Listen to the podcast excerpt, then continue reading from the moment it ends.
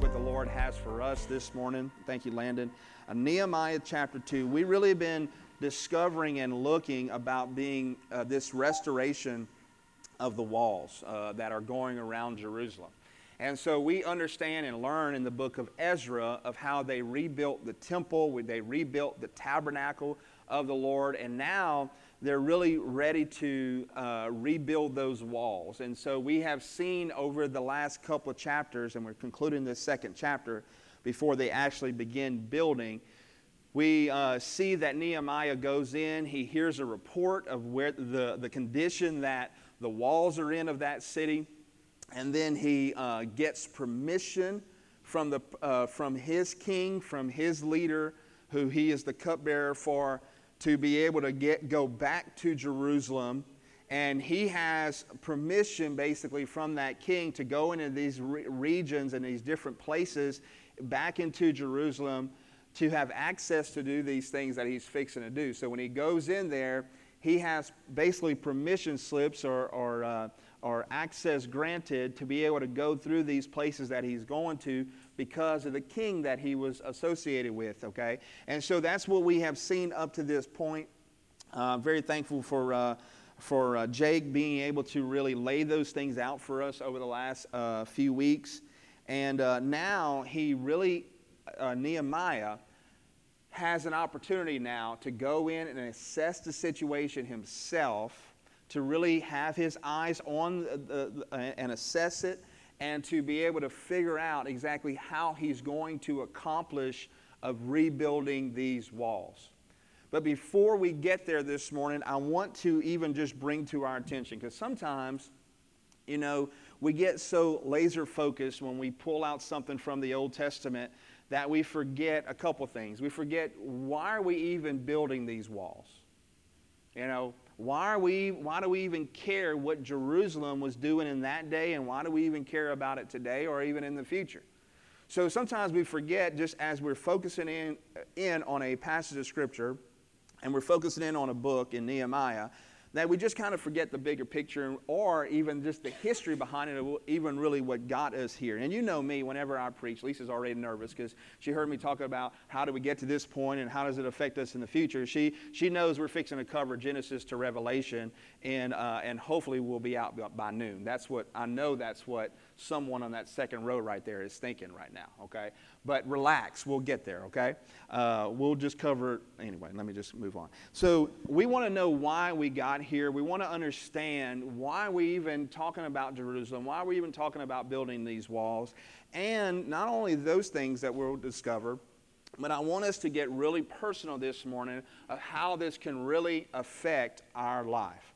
How does this really relate to me this morning in my everyday life? And how does this really challenge me in my everyday life? Okay? So the first thing is I want us to understand what is Jerusalem? I mean, why are we even care about Jerusalem? What kind of significance is this place? Is this place of Jerusalem that when we look at Nehemiah chapter 2 and he goes to assess it, why is it such a big deal? We want to understand Jerusalem is called the city of peace. That's what it means. When you look it up in a dictionary, it means city of peace. One definition uh, uh, uh, put it this way of possession of peace, and I really like that one. One that the city that possesses peace.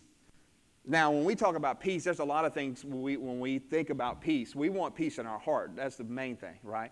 We want peace in our mind to be able to really sleep at night you know, that's a nice piece. You know, not having kids bug us a little bit to be able to sleep or take that, that good nap without kids bugging you, that's a real peace. Mamas, some mamas in here can understand that, right? And then, but, you know, really peace in our hearts, but also peace in, in our country, in our world. It's nice when we really have, uh, it's calm and peaceful. Maybe it's peace from a storm not only in our life, but even just weather and conflict and things around us. Boy, it's been nice, thankful. You know, we don't have to say it in a superstitious way. I'm thankful we didn't run from a hurricane this year, right? We could just say thankfulness to the Lord. But we know what it is to have unrest and not have peace in a time of real storms that are in, in, weather conditions in our life. So, Jerusalem is a city, the Bible describes it as a city on a hill, is that place that is a city of peace, It's, uh, as I said a second ago, a possession of peace.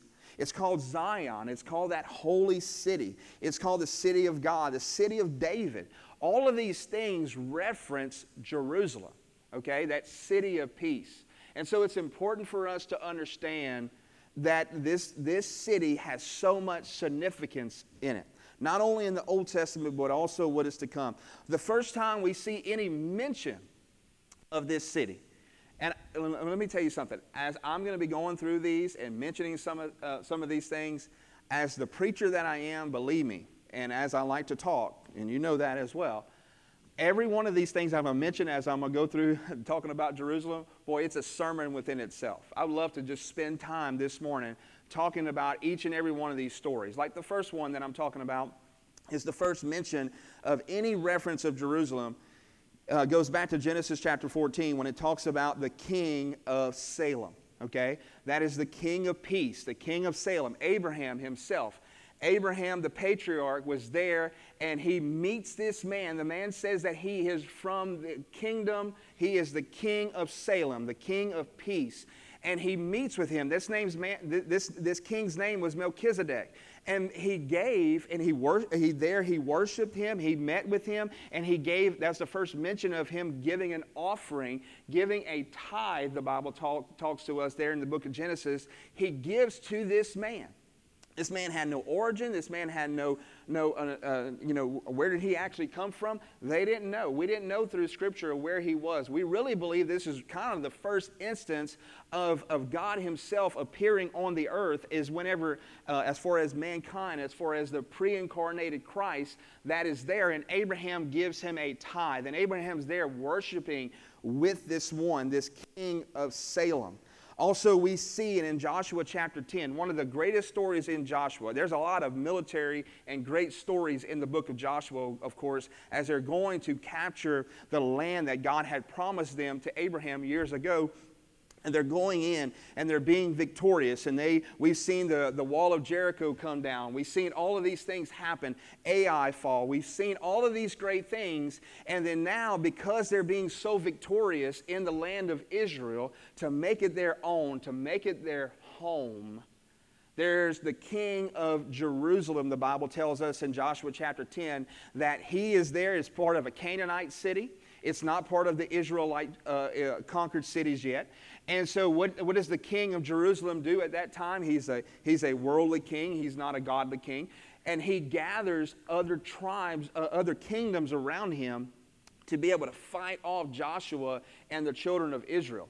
He knew that the, the uh, that the, the, uh, the, the, uh, the kingdom of Israel was too great for his just little Jerusalem. So he gathered people around him and uh, whenever he gathered the other kingdoms around him to go against the children of Israel, the Bible says that it was a great battle, but God gave them that battle. And that is also the time in Joshua chapter 10. It was against Jerusalem and the other cities that, that uh, came in, uh, in, in, in, uh, in um, well, I lost my train of thought. Hey, th- that, they, that they joined together, excuse me, joined forces with Jerusalem that that is the time that the sun stood still, the Bible says. That, that the sun stood still so that God could finish the battle for the children of Israel, okay? So that is in Joshua chapter 10. Then, if you're still with me, David conquers after he is uh, king over Israel.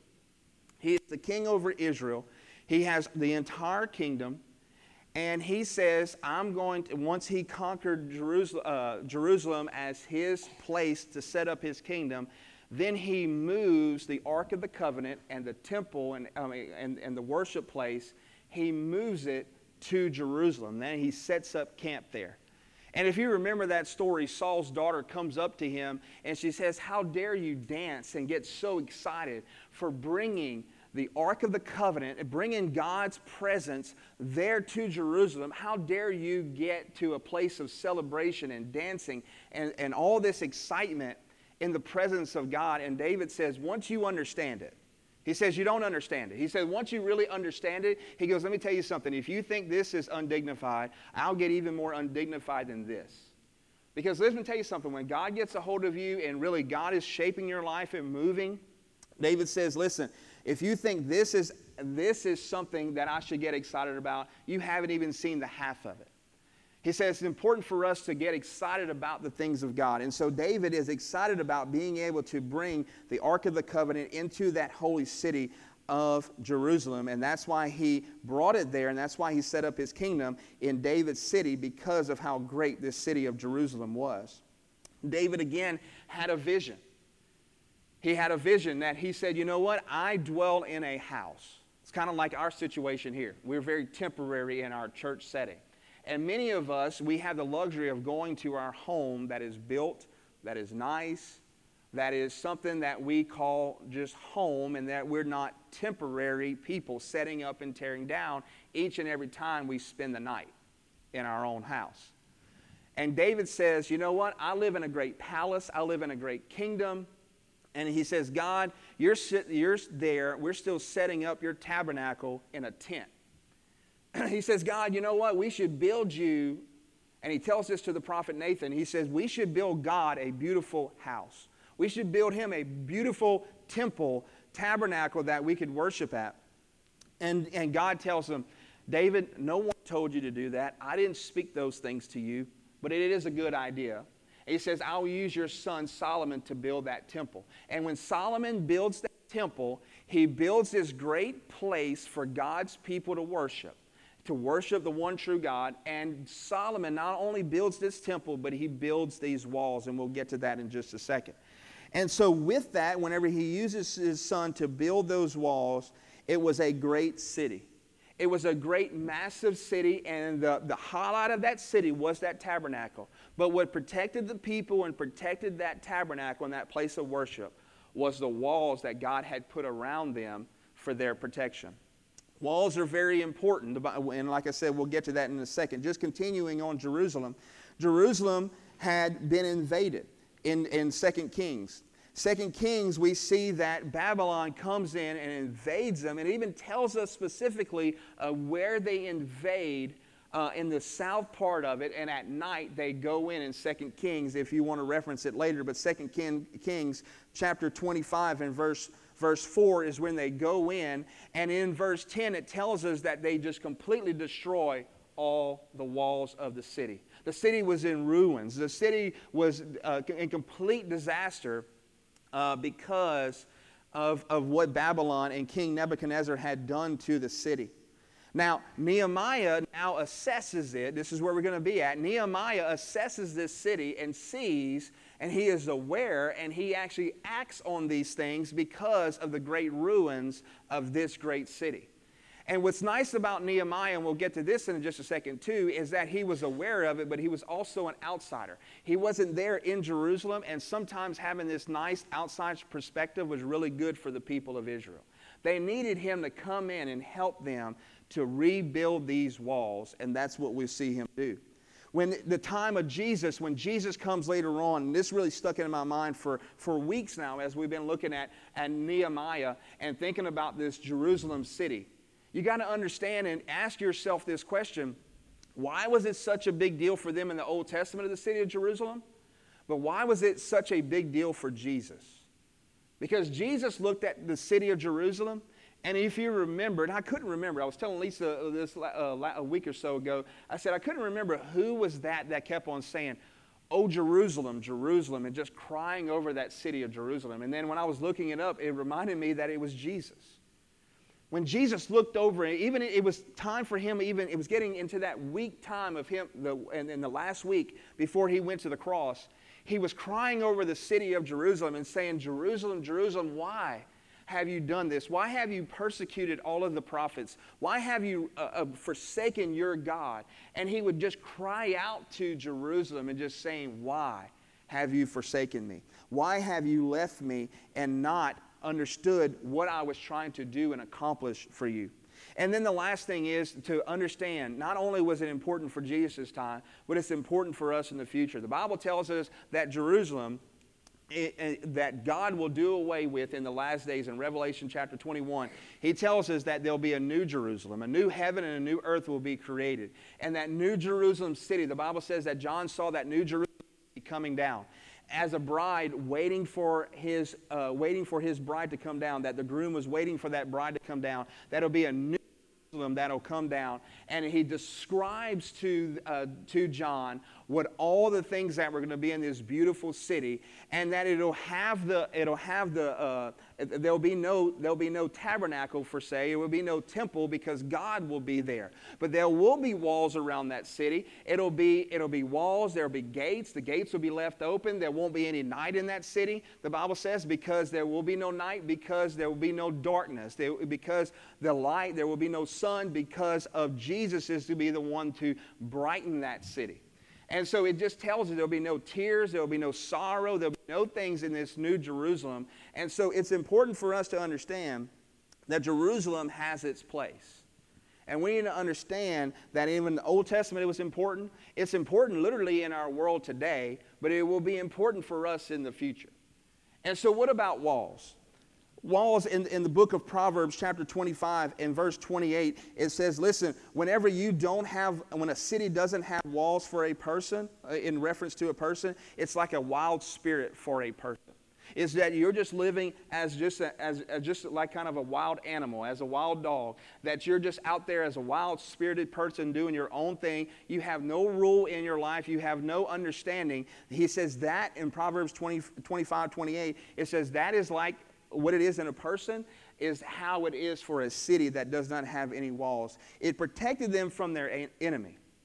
It protected them from their enemy. If you actually do a little bit of research in Jerusalem, Jerusalem had this natural little valley. It had its natural little walls built up around it, but they still needed the protection of the walls around it so that they could fight off their enemy. And not only fight off their enemy to keep them protected, to be able to see the enemy coming and to not have an enemy just come in freely into them, but they would also at night be able to close its gates to be able to have the protection that people wouldn't come in at night to steal, to kill, and to destroy. And that's what happened to them. Because of their disobedience to God, God allowed the enemy to come in and destroy them and destroy them at night. So it's important for us to understand what's important about Jerusalem and what's important about walls. And so as we look at this, Nehemiah, and now let's draw our attention to Nehemiah chapter 2, and let's look at verse 9. Nehemiah had all these things. He, he was able to go in and now take his own assessment of the city. You remember in chapter 1, he got the assessment from his brother. And so now, when he's in chapter 2 and he's ready to really go and take this assessment, that he's going to go look in there and see so that now he can really take a good survey so that now he can potentially move forward with the people of Israel to go and rebuild these walls.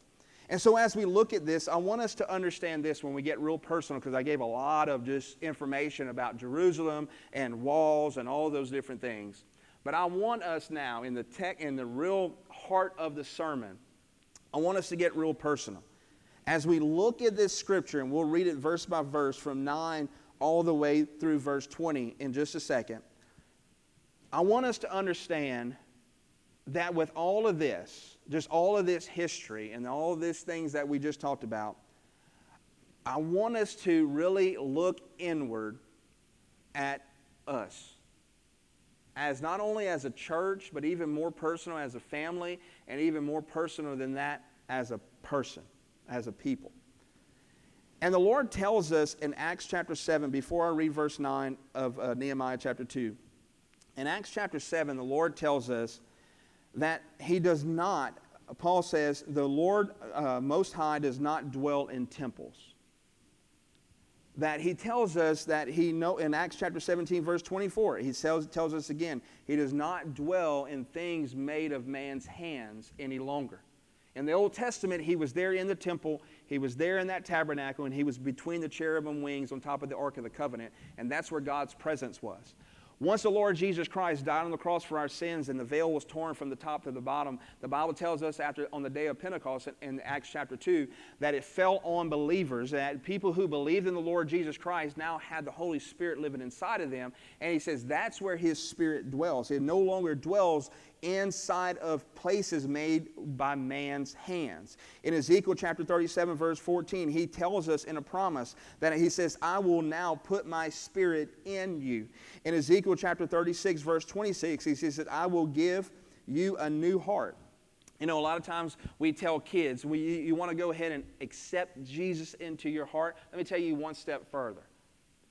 God's not worried, uh, God is, is worried about not cha- uh, not uh, coming into your heart. God's more worried about changing your heart.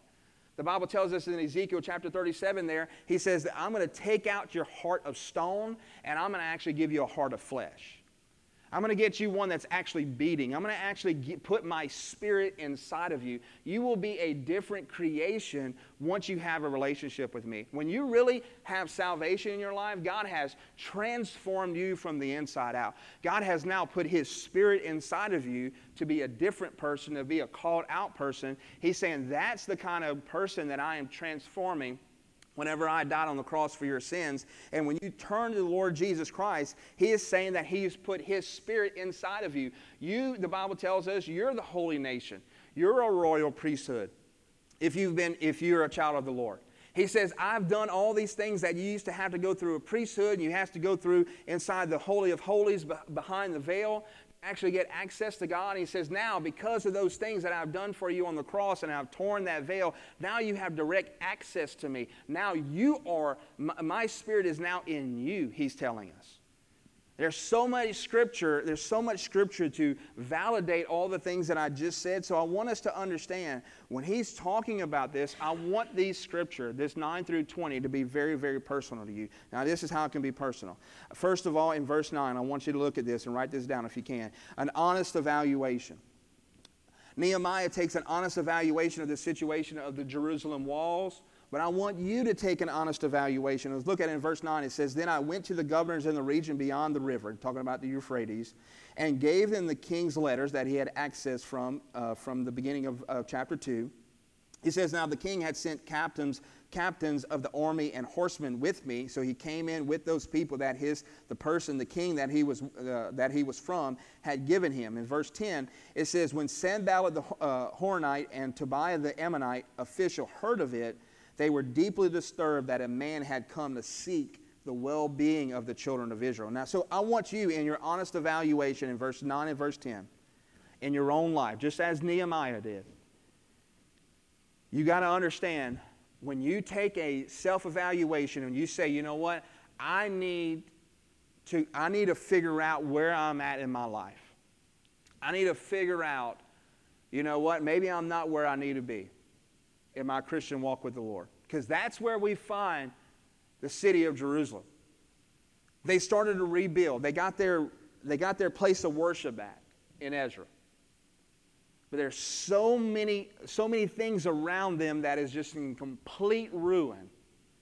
And they're open to the enemy. And Nehemiah knows I've got to rebuild this wall for the people of Jerusalem, a people of Israel. I have to. They're too vulnerable, they're too open, and they can find themselves in worse condition than they were before.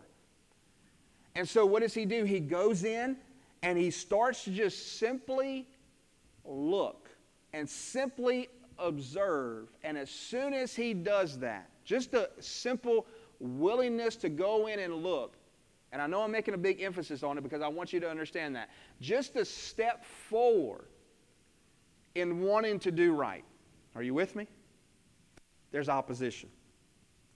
Immediate opposition from the enemy. Whenever all he wanted to do, all he did, he didn't come in with tools, he didn't come in with a whole gang of people to start working. He just came in with a simple looking around and observing. And if you look there in verse 10, he says that someone had just come in to seek the well being of someone else, of the nation of Israel. And so, when you really want to do the right things in your life and really gr- grow closer to the Lord, just a simple willingness of you wanting to do right, I'm telling you, write this in your notes immediate opposition came in. Understanding where it's going to be coming from. These people not only were leaders in that area, but they also, uh, uh, Sanballat and, uh, Sanballat and Tobiah, they were even relatives of the people that were of the Jewish, of the Jewish community, of the, of, the, of the rest of the Israelites, okay? And so a lot of your opposition will come from people that are maybe over you, around you, or even uh, related to you. Immediate opposition came just by him seeking the well being. And so for us, as in our personal life, as I'm talking about, you know what? I'm talking about my spirit. God's spirit is inside of me. And I'm wanting to figure out, you know what, some, some, uh, maybe my place of worship is where it needs to be, like the people of Israel was. If it's not, that's the first and foremost, that's the first important thing is where is my relationship with the Lord? Do I have something set in my life as far as the Lord uh, on the throne of my heart and life and leading me and guiding me? And then next is there's walls that are set up in place and, uh, and things in my life that I can under, understand and know that I have to have these things up for me to really flourish and for me to be the, uh, the person and the people that God wants me to be. See, David was a man of war. David had a lot of conflict. David had a lot of struggle, and he had to fight against this kingdom and that kingdom. The Bible called him a man that was, his hands were full of blood to get to the place where Israel had peace. Israel never had peace like they had peace at the, when the time of David. But David had to fight for that peace. To really call the city of Jerusalem his city, he had to fight blood, sweat, and tears, and a, lot more blood than the other two. A lot of blood to have that kind of peace. His son comes in and his son not only gets to have it because of all the bloodshed that was done to get to that point, but he gets to receive it. And if you really look closer at that story, when, when David uh, leaves and he, he's not able to build the place of worship for his son, before his son is there, Solomon is the one that picks up the pieces, but David actually laid out the whole foundation for him, meaning that he had this one bring this, this one from this country bring this, that when Solomon picked up the pieces to be able to build this for God, everything was already in place. He laid it there easy for him. And so, why do I say that for us? We need to make sure that we understand we're not going to go through the blood, sweat, and tears. Jesus has already paid the price through his blood for us to have the relationship with him. So that's why I say, first and foremost, it's important for us to understand who is calling the shots in, in my life? Who is really the Lord and Savior of my life? Is it me that I'm uh, relying on, or is it the Lord Jesus Christ? And so, with that, we understand we need to have that tabernacle like, like, uh, like the, uh, the people of Israel had at this uh, point in time. They had their tabernacle back up, but the walls, I say it again, the walls were destroyed. And so he goes in, he looks just at the well being of what's going on with these walls, and immediate opposition came. So I'm telling you, in your personal life, in my personal life, be prepared. And be prepared of where it comes from. In verse 11, it continues on and says, So I came to Jerusalem, and while I was there three days, there's a lot that could be done in three days. The Lord shows us that in His time. I think, I think it's significant that it was three days. And I can't prove this to you, but in those three days, we understand Jonah, Jonah was in the belly of the whale for three days. Uh, the Bible says that Jesus would be in the heart of the earth for three days, just as Jonah was in the belly of the whale for three days, because the Bible tells us that, he, that uh, Jesus was buried for three days and he rose on the third day. And so Nehemiah goes in and assesses the situation. He's there surveying it for three days. In verses 12 through 13, this is our second point on this honest evaluation. Is let's look at this intimate observation. It gets very personal.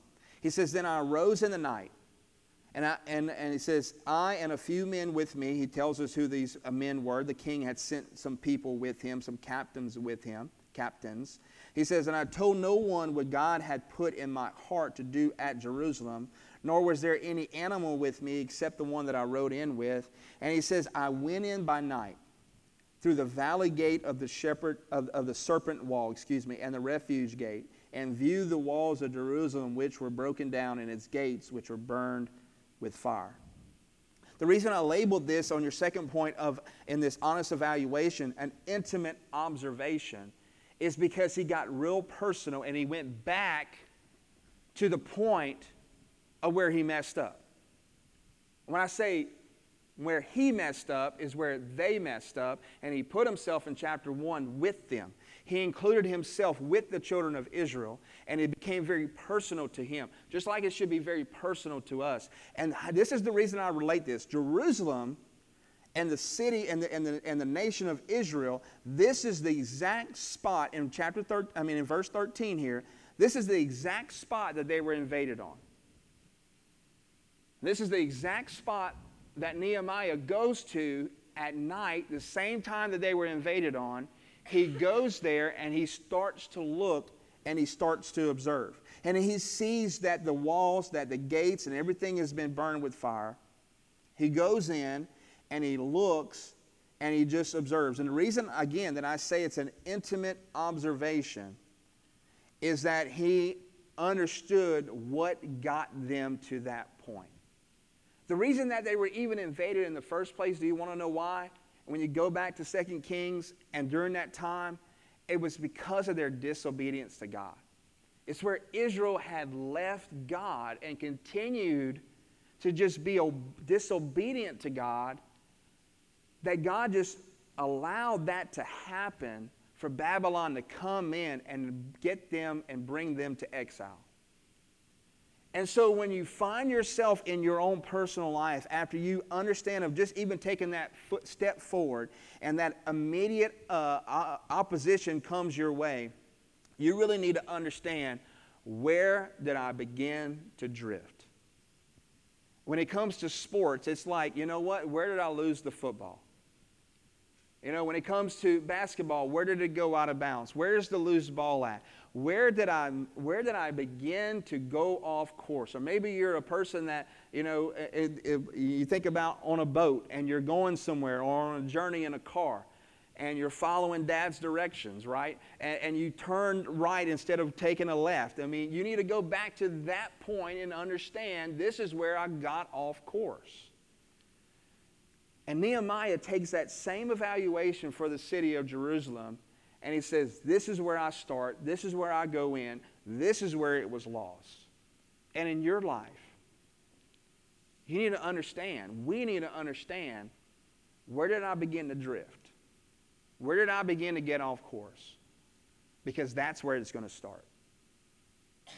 That's where it's going to start in our personal life. And that's where Nehemiah was. He's there and he's looking, and it's a very intimate. The reason I wanted to name it intimate, it's a very personal and it's a very uh, realization. And it's sometimes in that intimate uh, communication between you and God, it can get very personal, but you need to. You have to pull away the layer and you have to get to the root of it for us to understand that's where we'll move forward. And so, as he sees that in, in verses 12 and verses 13, he sees that, uh, uh, um, he looks at it and he takes that observation. And continuing on in verse 13 again, he says that he went in by night through the valley gate to the uh, serpent well and the refuse gate and viewed the walls of Jerusalem, which were broken down, and its gates were burned with fire. And in verse 14, he says, Then I went to the fountain gate, to the king's pool, but there was no room for, uh, for the animal under me to pass. He says, So I went by the night, uh, by night, in, uh, uh, uh, in the night by the valley and viewed the wall. Then I turned back uh, and entered the valley gate, and so returned. And the officials did not know where I had gone or what I have done.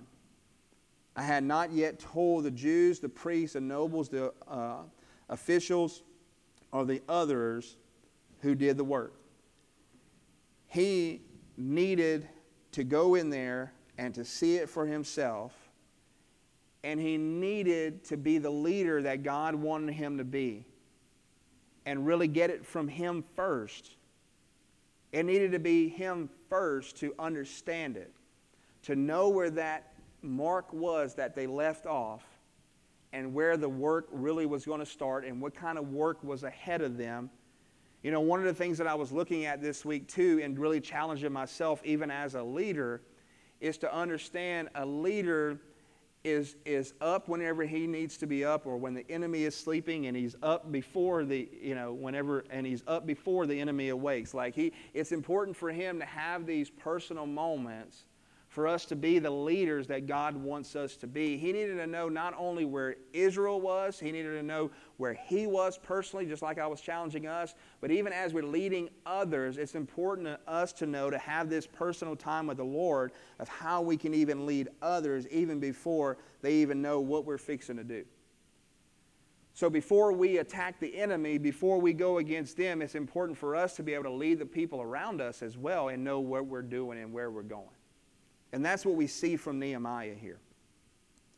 Before he tells anybody and really gathers them together, he takes that assessment and he goes through and he sees all of these things that are ruined. And it was so bad that he tells us not even his animal could pass by. That's how bad the situation was. And I want to say one more thing in, this, in the just self evaluation of, of us. It doesn't matter. Even I think when you come to, it's right, like way at the south part. It's even kind of further away from where the where the uh, God's tabernacle was.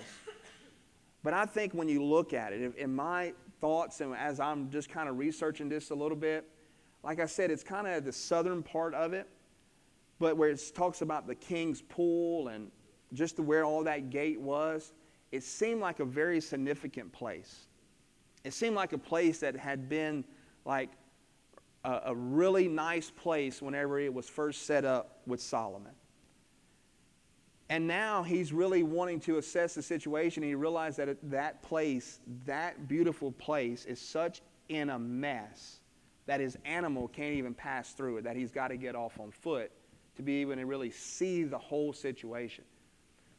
I want us to know can we know this this morning? I want us to know that it doesn't matter how bad the situation is, that there's still restoration in the Lord. Doesn't matter how bad the situation is or we think it is, that we can't even pass by it anymore with the animal that he rode in on. He's got to get out on foot because the, de- the destruction is that bad. And in your life, I'm telling you, I know many times that we feel like it's so bad off that I got to even get off and walk right here because I can't even pass.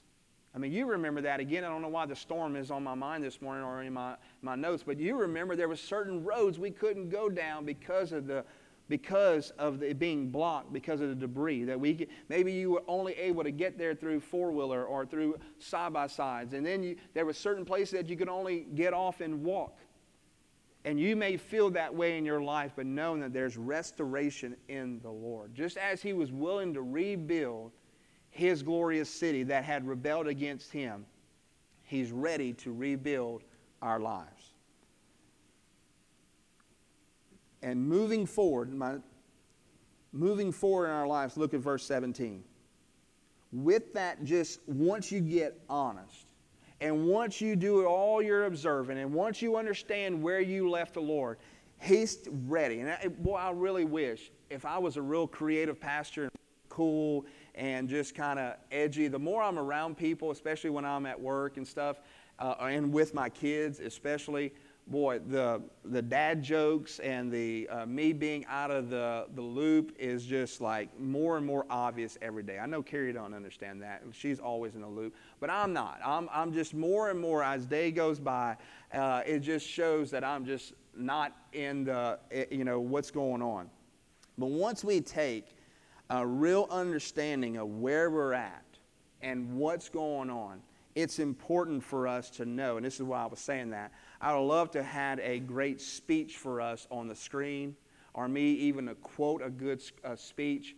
But I've seen so many, whether it's good movies of things that really happen or just maybe a good movie, of just a good pep talk of just want to go out there and conquer the world. Right now, the most popular thing is uh, that's happening is, is uh, Deion Sanders' is prime time, and how people have played many of his clips of just of how right before the game he just tells his players this and that and gets them all pumped up in a way that he can only do, only he can do, and they go out there and do things that they were that never they thought was never possible. You know, I remember watching the, the show Rudy and not only Rudy was a little motivational, you know, movie itself, but he started quoting all the old Notre Dame guys, and he had the speech down because that, they were going to go win one for the Gipper and all these different things and all these great speeches of battle. And going out there as well, I looked up some military ones of, of whether it was Churchill or others that, that spoke these things to the people, and they went out there with real war and real men of war and conquered great things. Well, this is where Nehemiah is. And he said, It's time to move forward. It's time for me to be able to go in and to accomplish this great feat that is before us. And in verse 17, he says, Then I said to them, He's talking about the people around him. He said, You see the distress that we are in. Now Jerusalem lies in waste, and its gates are burned with fire. Come he says, Let us build the wall of Jerusalem that we may no longer be a reproach. He says, It looks horrible that our walls are in the condition that it's in. He says, Let it not stay there anymore. He said, Let us go now and rebuild these walls. And this is going to be a great feat for them. When we get to chapter 3 next week, we're going to see when they start to build, it's not easy. It takes a lot of work. And not only does it take a lot of work, it takes everybody working in order to get this thing done. And he he's telling them right now, in the understanding there's so much work ahead of them, he's telling them, he says, listen, it is better for us to take on this work, for us to not to be a reproach anymore,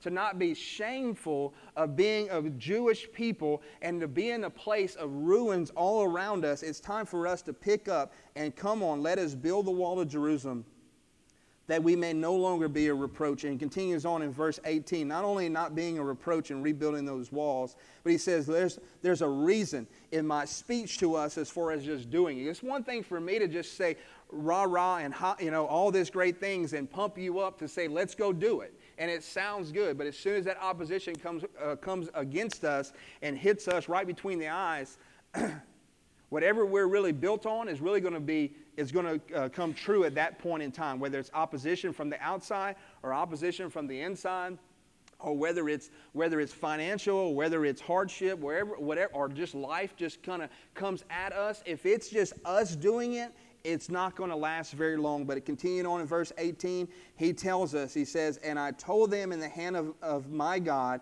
which had been good upon, upon me, and also of the king's words that he had spoken to me. So they said, Let us rise up and build. And it says, Then they set their hands to do this good work. Why?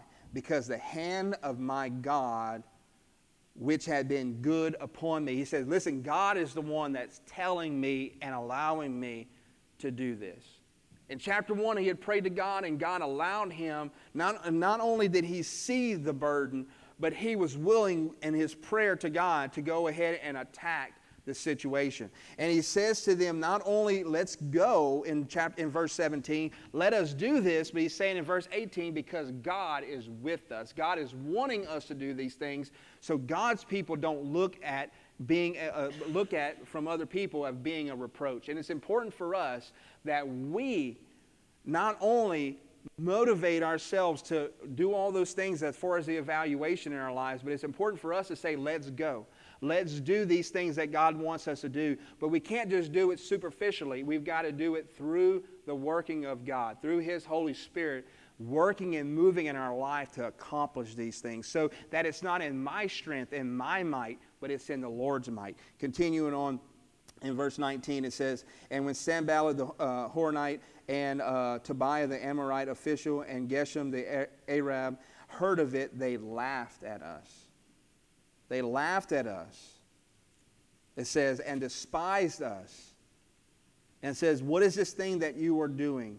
Will you rebel against the king? So I answered them and said to them, The God of heaven himself will prosper us. Not us, but God is going to be the one to prosper us. Therefore, we, his servants, will, will arise and build. and you have no heritage or right or memorial in Jerusalem. He was able to just kind of hit them square between the eyes and get them to understand that they, if they were going to come against Nehemiah, that they really wasn't going against Nehemiah. That if they were really going against the children of Israel, they wasn't really going against the children of Israel. But they were going to be going against God because God was on their side. And for us, we don't need to go in our own strength. We don't need to go in our own might. We have to do it through the Lord Jesus Christ. And when people come against us or things come against us, the Bible says that we don't wrestle against flesh and blood, but against principalities, you know, against the, the spirit. It's us going against these things. And uh, those things going against us, it's really a spiritual warfare that we're against. And so it's not people coming against us or things coming against us. It's really those things going against the Lord. And we need to be on His side. We need to be where God is. I have one more scripture, then, I, then I'll close this morning. But in, in Joshua chapter 5, and if you have your Bibles, you can turn there this morning. But I love this. This is why I want us, I want us to get this. Many times we're trying to get God on our side. And the worship team can make their way. We're trying to get God on our side, right? God, this is what I'm doing. This is where I'm going. God, please these God, please bless these things. God had called Joshua to be that military leader, to lead his people, to do all of these things and to go and to conquer these great cities. And so Joshua, he just wanted people, he wanted to know clearly are you on the side of Israel or are you on the side of the enemy? Or the Canaanites or the people that were in front of them? Whatever. And in Joshua chapter 5 and verse 13, Joshua is preparing, being that good leader that God wants him to be. He's preparing for battle. He's preparing to go into Jericho. And in his preparation, as he's there in, in uh, chapter 5 of Joshua, in thir- verse 13, it says, Then came to pass when Joshua was by Jericho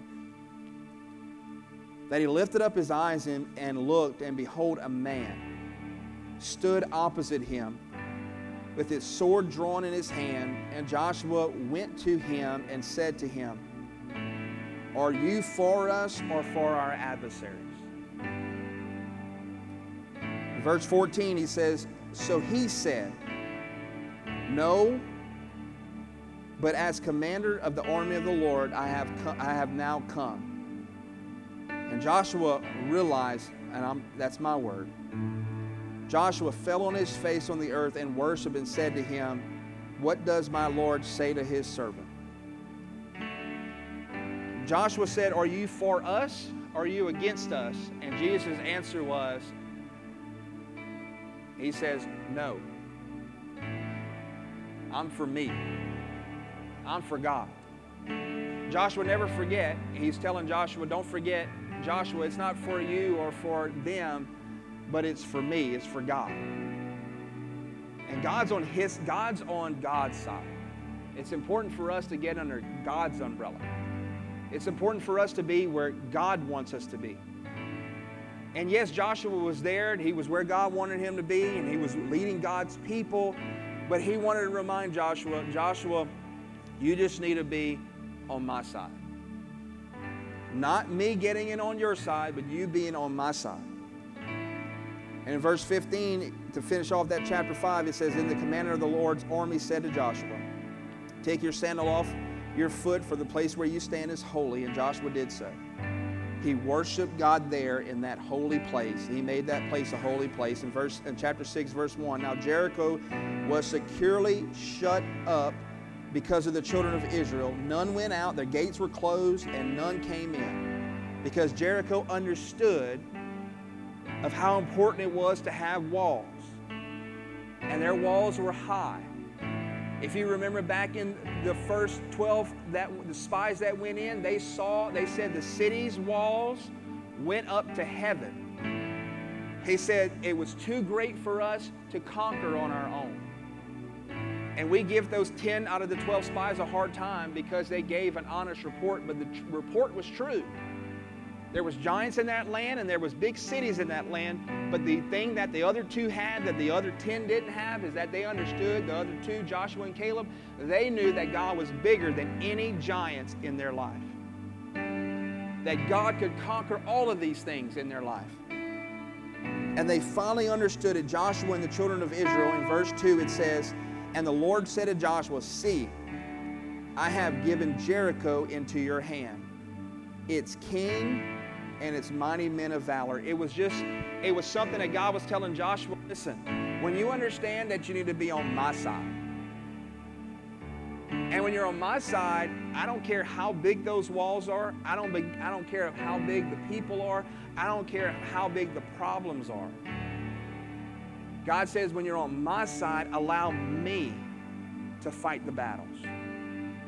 You seek me out. You follow my direction. And I will make you do things that are beyond your imagination. And so I hope this morning, as we sing this time and we just celebrate in our time of worship and in, and in reflection during this time, and I'm going to be in the back, I'll be standing back there.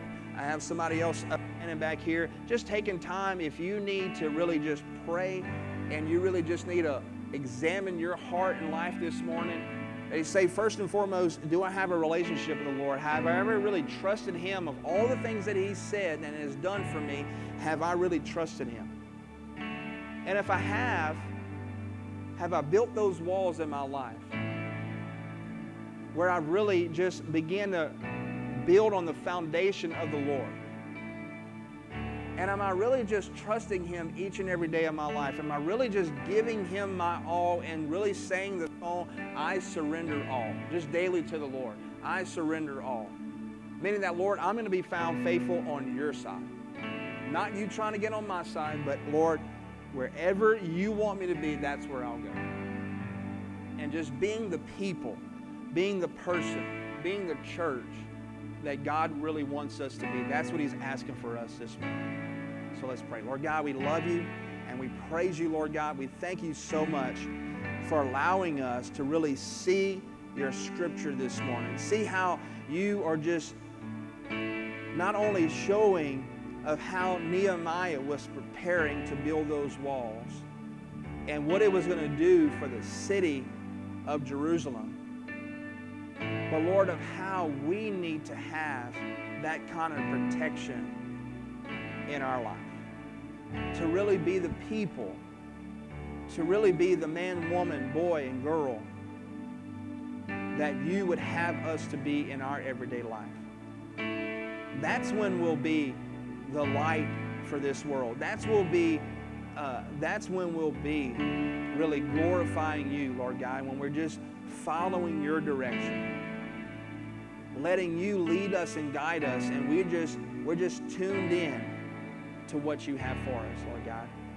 I pray during this time, Lord God, we would look and see where is that we would be able to pinpoint where did I go off course? Where did I begin to stray in my life?